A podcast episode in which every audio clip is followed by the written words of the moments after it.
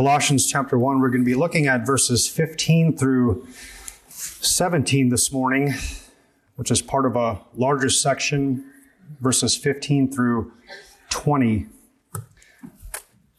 I'd originally planned to get through verses through verse 20. That uh, is not going to happen unless we want to sit here for roughly an hour and a half or so, which I trust we're going to be hungry by then. So we'll just look at verses 15 through 17. And before we do so, let's pray. Our Heavenly Father, we are so thankful that we have this passage before us which makes much of Jesus Christ, your Son. As we live in a world and even in a church setting which often views Christ as sort of an outlier, someone to tack on to our lives, uh, we ask that we would come to a greater knowledge of who He is, that indeed He might be the King and the Lord of our lives that we might view him as the one who reigns over the entire universe, and so pay due homage and worship to him. And so work in each of us by your Holy Spirit that we would come to see your Son as he really is. In Jesus' name we pray. Amen. Colossians 1 at verse 15, he is the image of the invisible God, the firstborn of all creation. For by him all things were created in heaven and on earth, visible and invisible, whether thrones or dominions or rulers or authorities, all things were created through him and for him. And he is before all things, and in him all things hold together. And he is the head of the body, the church. He is the beginning, the firstborn from the dead, that in everything he might be preeminent. For in him all the fullness of God was pleased to dwell and through him to reconcile to himself all things, whether on earth or in heaven, making peace by the blood of his cross. Thus far, the reading of God's word. May he bless it to our hearts and lives this morning. So, beloved congregation of hope and everyone with us here uh, this morning, there was in Colossae what is referred to as a Colossian heresy. It's a bit of an interesting thing. Nobody really knows exactly what it was, but it was a little bit of uh, Greek philosophy mixed with Jewish legalism and Gnosticism. Uh, and the gist of what we could describe, we'll get more into the details in chapter 2, was it diminished Jesus Christ. It reduced him to a mere addition to our lives, to someone who is useful in our spiritual growth and coming to God, but everything isn't in him. We need Jesus plus some super spiritual knowledge, or we need Jesus plus some rigorous asceticism to grow in Christ and to come to a greater knowledge of God. And so, in the face of teaching which was diminishing the Lord Jesus Christ, Paul spends time exalting him through the heavens, which is something we're probably familiar with. If you're standing in a group of people and you hear them say some negative things about your best friend, things which aren't true, things which you know to be false and to be lies, when they're done, you would naturally want to do what? Speak up, right? hey, actually, I know this person. They're my best friend. Let me tell you about their character and let me tell you about who they are and what really makes them tick so that you can come to know the truth about them. Well, in a much bigger way, when Jesus Christ is being diminished, Paul, the Holy Spirit, spends a lot of time exalting him, putting him in his rightful spot so that the Colossian believers and everyone who's read this letter all the way down to our day can know exactly who he is and know the exalted rather than the diminished Jesus Christ. So I want to highlight who Jesus is. And before we do, just a, a bit of an exegetical thing. Someone's noticed, many people have pointed this out, that in verses 17 to 18, or verses 15, sorry, to 17, Jesus Christ is depicted as the head of creation, the preeminent one in all of creation. And then in verses 18 through 20, he's depicted as the preeminent one of the new creation, the church. And so this morning, we're going to confine ourselves to Jesus Christ as preeminent or the head of his creation in verses 15 through 17. And I want us to see just four things that Jesus Christ is God made visible. He is preeminent over creation. He's eternal and he is the sustainer of all creation. Just those four things. We're going to begin with Jesus Christ as God made visible, verses 15, and then throwing verse 19 in there as well. He's the image of the invisible God, for in him all the fullness of God was pleased to dwell. So the word image brings us back to Genesis 1 27, where we are told that God created man in his own image. In the image of God, he created him. Adam was the representative of God in the world. And if you wandered all over creation on the seventh day of creation, after everything was made and it was all good before the fall into sin, you would learn a lot about God. You could learn of His majesty by just looking up at the stars. You could learn about His wisdom by looking at the intricacies of creation and how everything just naturally worked. But if you wandered all over creation with the question, what is God like? I want to see in creation what God is like. I want a visible representation of who God is. Who is this God? The closest thing you would find in all creation would be Adam and Eve. They were the closest thing that you could uh, look at to discover what God is like. They portrayed God as relational, able to relate to people. Adam and Eve portrayed God as loving by the way they loved each other. Remember, this is before the fall into sin. They showed God's justice in their love of right and their hatred of wrong. They showed God's wisdom in that they used right information with their minds to process how to live well in the world. But then they fell into sin, and the image of God in them and in every human being since is by nature twisted. The image isn't perfect anymore. And the limited image which they portrayed of God, his image and his likeness, was now stained by sin. But when God sent his only son, Jesus Christ, in the world, he again made himself visible, as it were, in perfect form. Verse 15, he's the image of the invisible God. And in him all the fullness of God was pleased to dwell. 2 Corinthians 4 4 says, Christ, who is the image of God. And Jesus, when Philip asked him, Lord, show us the Father in John 14 9, and it is enough for us. Jesus said to him, Have I been with you so long and you still do not know me, Philip? Whoever has seen me has seen the Father. But what stands out about this is this Jesus isn't just an image of God, He's the image of God. And in Him, all the fullness of God was pleased to dwell. Hebrews 1 3 says it this way He's the radiance of the glory of God and the exact imprint of His nature. And Jesus Himself attested to the fact that He's God in the flesh. John 10 33, the Jews said to Jesus, It's not for a good work that we are going to stone you, but for blasphemy, because you, being a man, make yourself God. For all the hardness of their hearts, the Jews understood something about Jesus. He is saying he is God. He is God in the flesh. God, the second person of the Trinity, is wearing skin. And that's what Paul is telling us. He's the image of the invisible God.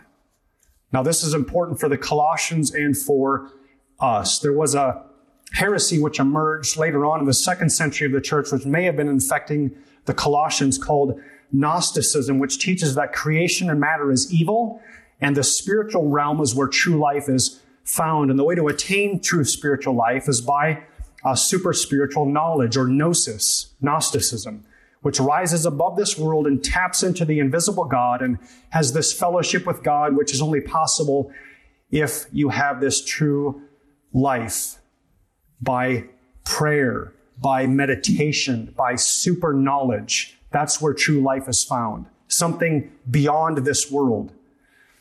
But what this passage tells us is that true knowledge and a true relationship with God is not found in some super spiritual knowledge. It's actually found in Jesus. Jesus is the image of the invisible God, which means if we want to know what God is like, we need look no farther than Jesus. That is a mouthful, beloved. If we want to know God as he truly is, in his attributes, in his character, we need look no farther than Jesus Christ himself.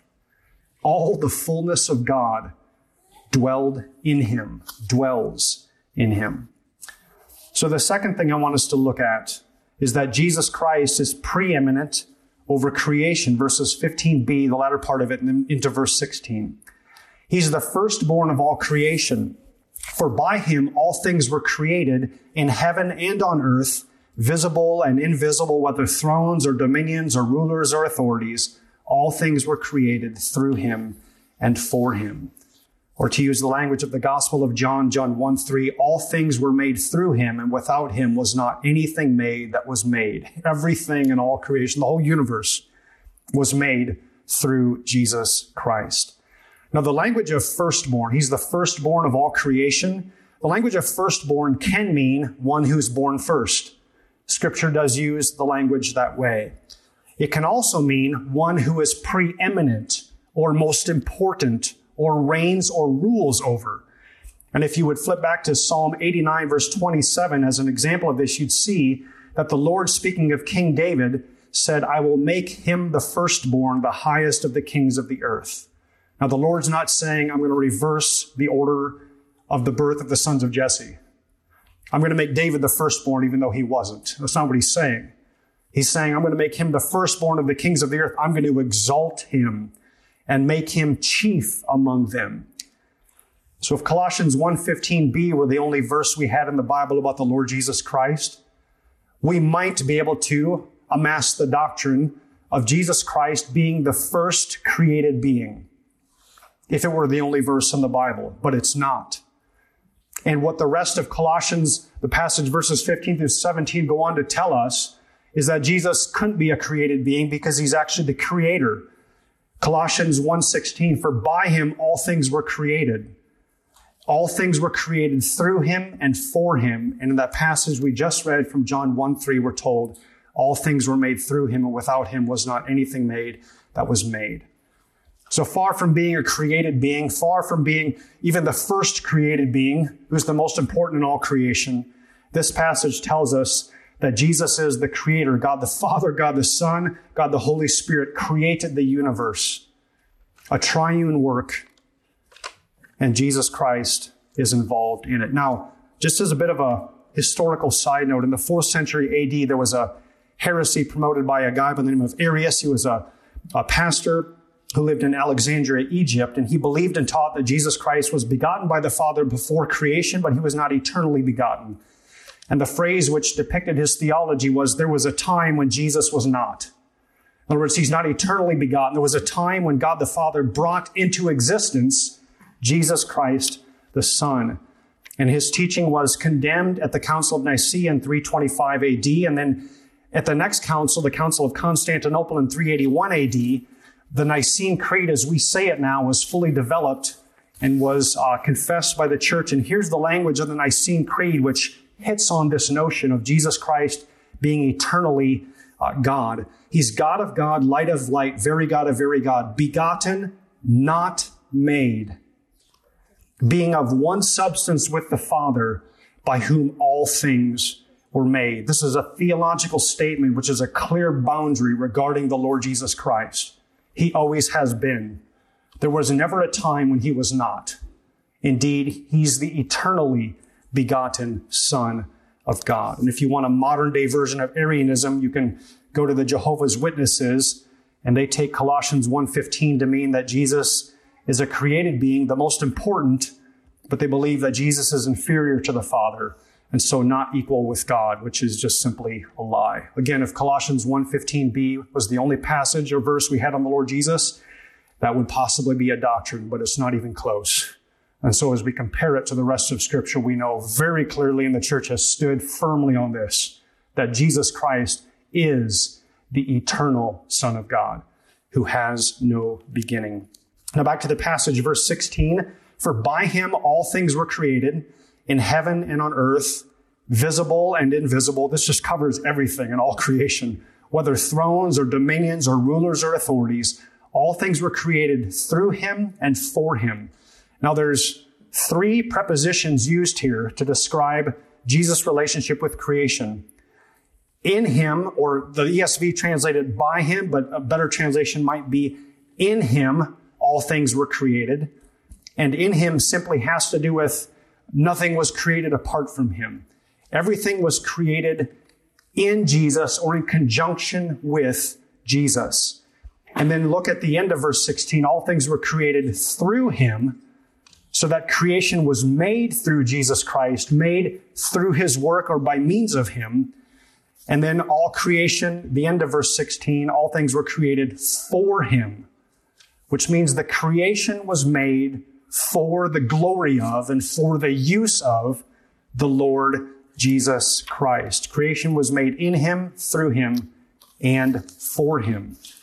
This is an astonishing claim about the Lord Jesus Christ. And one theologian, pastor, in order to illustrate this, used the building of a large building. And he said, if you're going to build a large building, you start with an architect. The whole building is made in that architect.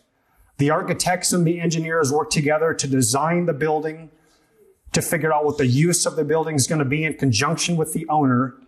And the whole building is made in the architect. And then once the design of the building is solidified, bids are thrown out. Bids are solicited so that builders can be acquired to actually build the building. And the building is made through the builders.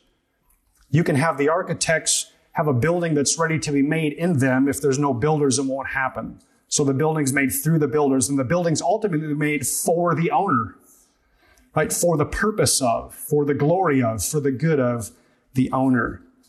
And if you look at all of creation, what we're being told here is that the whole creation was made in Jesus Christ. He's the architect. God the Father, God the Son, God the, they're the architects of creation. Jesus Christ is the designer of creation.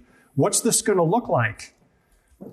What are the stars going to be? How are planets going to go in the orbit? What's the Earth's orbit going to look like? How close will it be to the sun? All the details of creation.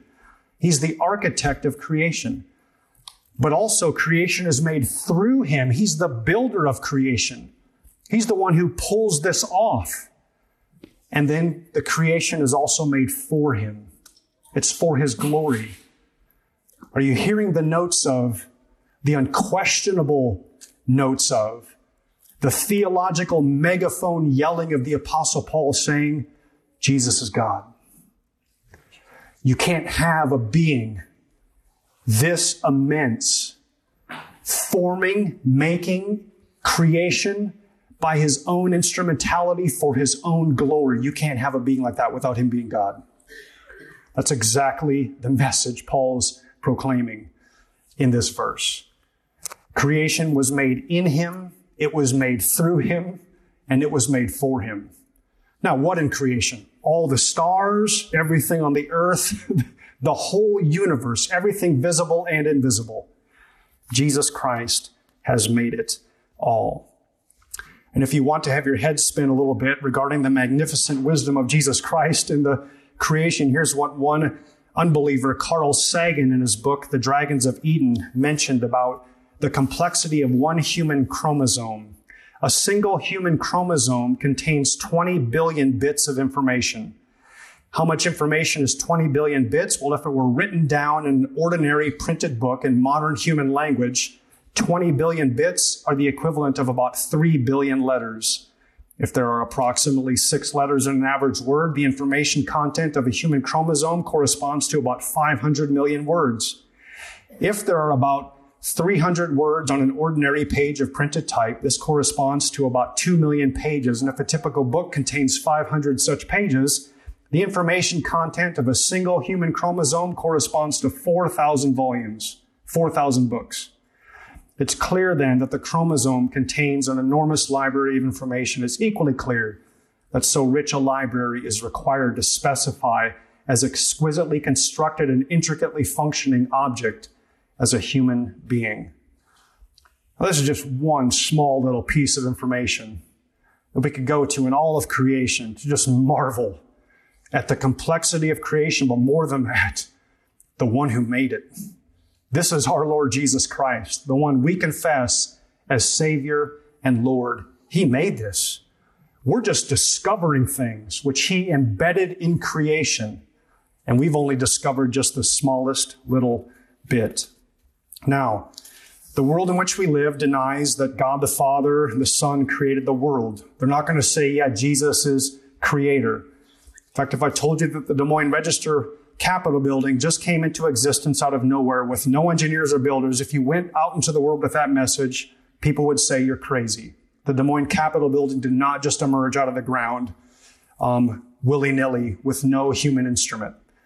If I told you that this human book, this hymn book that we sing out of, right? If I told you that just emerged, it just ended up as a PDF file in some publisher's desktop ready for printing, you would all say, well, that, Zech, that's crazy. You need to go get your brain checked, your mind checked. But if someone came up with a teaching that said the planets are in their orbits and the Earth is 92 million miles away from the sun, which is the perfect distance for warmth and plant growth, and this just happened randomly through natural selection and survival of the fittest, people applaud. They say, write it down in books and teach it to our kids. And when someone says that cells and molecules and atoms, which are held together by an intricate combination of membranes and attractions, and which are the building block of the entire universe, when someone says these intricate things are the result of natural selection and evolutionary processes, people applaud it, people eat it up. And when someone says human beings are nothing more than the result of evolutionary processes, to use the language of George Gaylord Simpson, man is the result of a purposeless and materialistic process that did not have him in mind. He was not planned. He is a state of matter, a form of life, a sort of animal, and a species of the order primates, akin nearly or remotely to all of life, and indeed to all that is material. People say, write it up print books about it, teach it to everyone. Now we know books and buildings can't just randomly appear. It doesn't take much of a follow through thought to figure out that the creation can't just randomly appear. And we know this. And we're told in Colossians 1 that Jesus is the one who created it. Jesus is a very significant being. Beloved, Jesus, we're told here, is the creator. We're also told, thirdly, that he's eternal. Verse 17a, he is before all things. John 1 1, in the beginning was the Word, the Word was with God, the Word was God. He was in the beginning with God before creation ever came. There's Jesus with the Father in the beginning. He is eternal. There was an incident in Jesus' life which really highlighted this. When his claims to be eternal were so poignant, it actually created a very dramatic response in his hearers. He was teaching in the temple, and the Jews were challenging him regarding their relationship with Abraham. They were claiming Abraham as their father, and thus claiming to have eternal life because they were biologically related to Abraham. And near the end of this challenge, Jesus said this in John 8 56 Your father Abraham rejoiced that he would see my day. He saw it and was glad. Now that makes Jesus really old. What, what, you were alive in Abraham's day so that he could see your day, he could see you, and he was glad you made Abraham smile? What, how old do you think you are? And they caught it. And in John 8 57, they said, You're not yet 50 years old, and you've seen Abraham? They're, they caught what Jesus is saying. And then Jesus said in John 8 58, Truly, truly, I say to you, before Abraham was, I am. So they picked up stones to throw at him. Jesus doesn't just say, yeah, Abraham saw my day. I was actually alive before Abraham was. And then he throws out, I am. I'm Jehovah. I'm eternal. I'm the covenant Lord. And what the Jews figured out because they picked up stones to throw at him is Jesus was not just claiming to be a pretty significant figure. He was claiming to be eternal. He was claiming to be God, one who has had no beginning. Beloved, he's before all things. That is who the Lord Jesus Christ is. And then finally, he's the sustainer of all creation, verse 17b, and him all things hold together. Hebrews 1 3, he upholds the universe by the word of his power. Everything holds together through Jesus Christ. Douglas Moo put it this way What holds the universe together is not an idea or a virtue, but a person, the resurrected Christ. Without him, electrons would not continue to circle nuclei gravity would cease to work and the planets would not stay in their orbits. So think about that for a moment. Atoms would fall apart. That's called nuclear fission. We've seen it. Fat boy, little man, right? Hiroshima, Nagasaki, atomic bombs. You divide atoms and what happens? Massive amounts of energy. And it ends up in a chain reaction. And we've seen nuclear fission combined with a little bit of fusion in the Tsar Bomba, which was 3,000 times bigger than those nuclear bombs. Russia lit it off. And it was just this massive explosion. These bombs involved the splitting of atoms And this passage tells us that in Jesus Christ, everything holds together, including atoms. What kind of power does it take to hold together every atom of the universe? We see what happens when those atoms come apart. It's like nothing the world has ever seen before. What kind of power, what kind of force does it take to hold every atom in the known universe together? An incredible infinite power like we've never seen, such that if you removed it, what would take place? The whole universe would dismantle. Gravity would stop. The earth would disintegrate because nothing's being held into it. We would disintegrate. There would be no more planets in their orbit.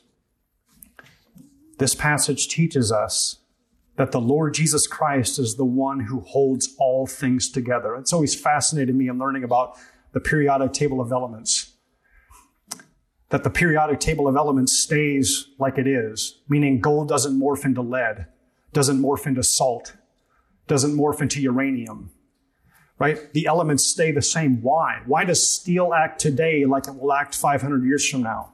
The same kind of steel, because Jesus Christ holds it all together.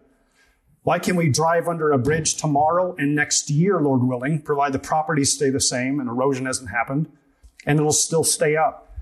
Because the I beams act consistently along with the rebar and the concrete. It all works together and it all acts the same way. Jesus Christ makes this all possible, beloved. If we didn't, if we lived in a universe without him, not only would the universe not exist, but everything would be subject to change, like the teaching of evolution. In fact, if we really bought into evolution, we could, we should conclude this. That since things change all the time, don't drive under a bridge and don't walk into a building because maybe today will be the day when things morph into something else on a macro level. Jesus Christ sustains all of creation. He holds it all together. So this is Christ. Uh, Tim Keller, years ago, I heard him say this. Let me conclude this. He's, Jesus is not someone you ask to be your secretary or your personal assistant or your life coach. Jesus Christ is not just someone you tack on to the side of your life like a, like a little buggy next to a motorcycle, a little sidecar, useful in time of need, but generally speaking, irrelevant. If Jesus Christ is who the Holy Spirit says he is, and he is, if Jesus Christ is who Paul says he is and who Jesus himself claims to be, then he's Lord of all. And he's making all creation function. And he's the one who's causing your heart and my heart and my breast to still work at this very moment every second of the day. And when he decides they're not going to work anymore, then we'll be having a funeral. Beloved, that's who Jesus is. He upholds everything. He's the Lord of all creation. He is the one who makes it all happen. He's the only reason that you and I continue to even exist. He's the one who lived for you. He's the one who obeyed the law perfectly. He's the lawgiver himself the one who fulfilled all righteousness so that we could be declared righteous, is himself called the righteous one in Acts 7:52.